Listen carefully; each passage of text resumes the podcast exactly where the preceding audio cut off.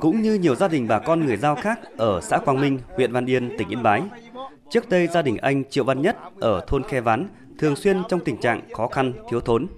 Trong bối cảnh đó, mong ước lớn nhất của gia đình là đủ ăn, đủ mặc, những thứ khác chẳng ai dám mơ đến. Thế nhưng, mọi thứ đã thay đổi kể từ khi mở rộng diện tích trồng cây quế. Anh Nhất chia sẻ, khoảng những năm 2005, gia đình mở rộng trồng quế trên toàn bộ diện tích 9 ha nương đồi của gia đình. 6 năm sau đó đã cho thu hoạch từ tỉa lá, cành, tỉa thưa cây. Từ năm 2015 trở lại đây, gia đình đã có thu nhập bình quân khoảng 200 triệu đồng mỗi năm.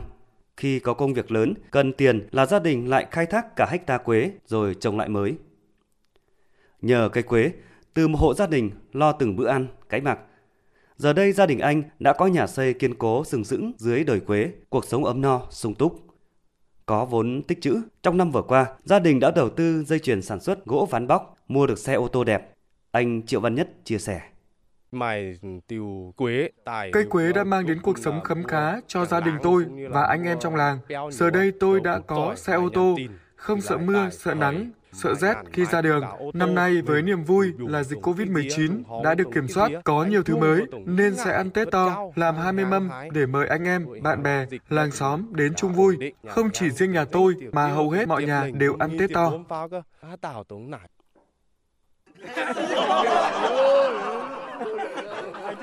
Cũng như nhiều gia đình dân tộc ngành dao trắng ở xã Quang Minh, hơn 10 năm trước, gia đình anh Nguyễn Văn Linh ở thôn Khe Giềng vẫn theo truyền thống cha ông lên rừng phát nương trồng lúa. Sau vài vụ, đất bạc màu lại bỏ đi sang chỗ khác, thậm chí đi tận các xã khác để phá rừng làm nương lúa.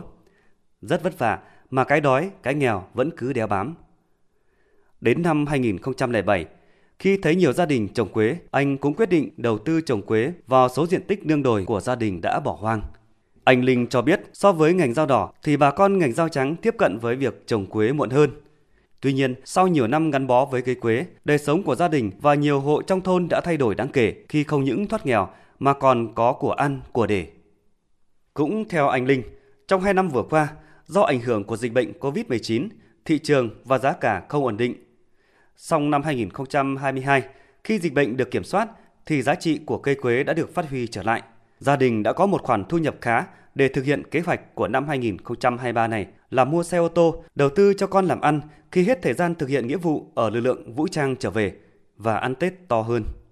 Mình làm vất vả một năm rồi. Năm nay thì gia đình mình thu nhập nhiều hơn nữa thì ăn Tết nó phấn khởi hơn.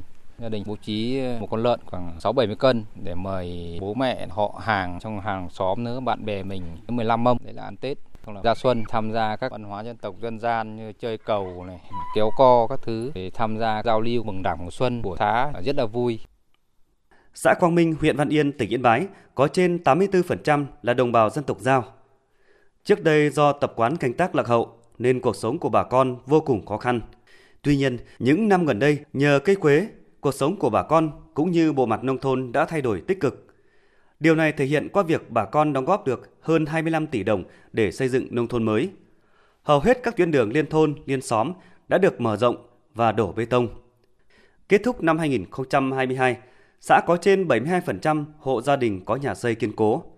Thu nhập bình quân đạt gần 50 triệu đồng mỗi người trên năm. Xã chỉ còn 78 hộ nghèo, bằng 12%, là mức rất thấp so với nhiều vùng nông thôn, miền núi, dân tộc thiểu số. Ông Triệu Quý Đức, Chủ tịch Ủy ban nhân dân xã Quang Minh, huyện Văn Yên cho biết, toàn xã hiện có hơn 18.500 ha quế. Cây quế đã thực sự mang đến cho bà con những mùa xuân no ấm, vui tươi. Ở trước đây thì bà con trồng kiểu canh tác à, truyền thống thì cái hàm lượng tinh dầu cũng có phần nào hạn chế.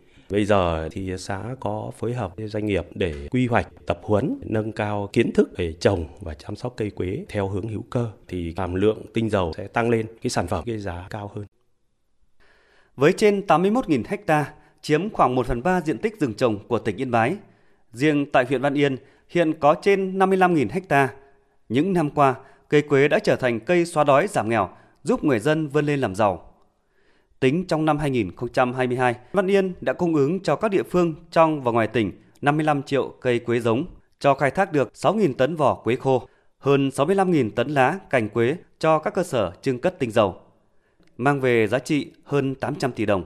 Quế cũng mang đến việc làm ổn định cho hàng vạn lao động địa phương.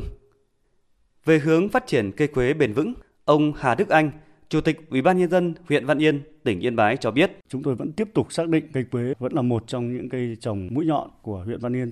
Giải pháp trọng tâm chúng tôi phải giữ cho được cái vùng quy hoạch quế, nhất là những cái xã mà đã được cấp chỉ dẫn địa lý xây dựng vùng quế sản xuất hữu cơ, tạo ra được những cái sản phẩm quế tốt nhất, đáp ứng được các cái thị trường cao cấp tăng cường cái thu hút đầu tư, thu mua và chế biến các cái sản phẩm từ quế càng đa dạng, nhất là những cái sản phẩm xuất thị trường châu Âu. Lựa chọn giống quế có chất lượng cao đưa vào nhân giống, cải tạo giống quế có cái giá trị kinh tế thấp sang những cái giống quế có cái giá trị à, kinh tế cao hơn.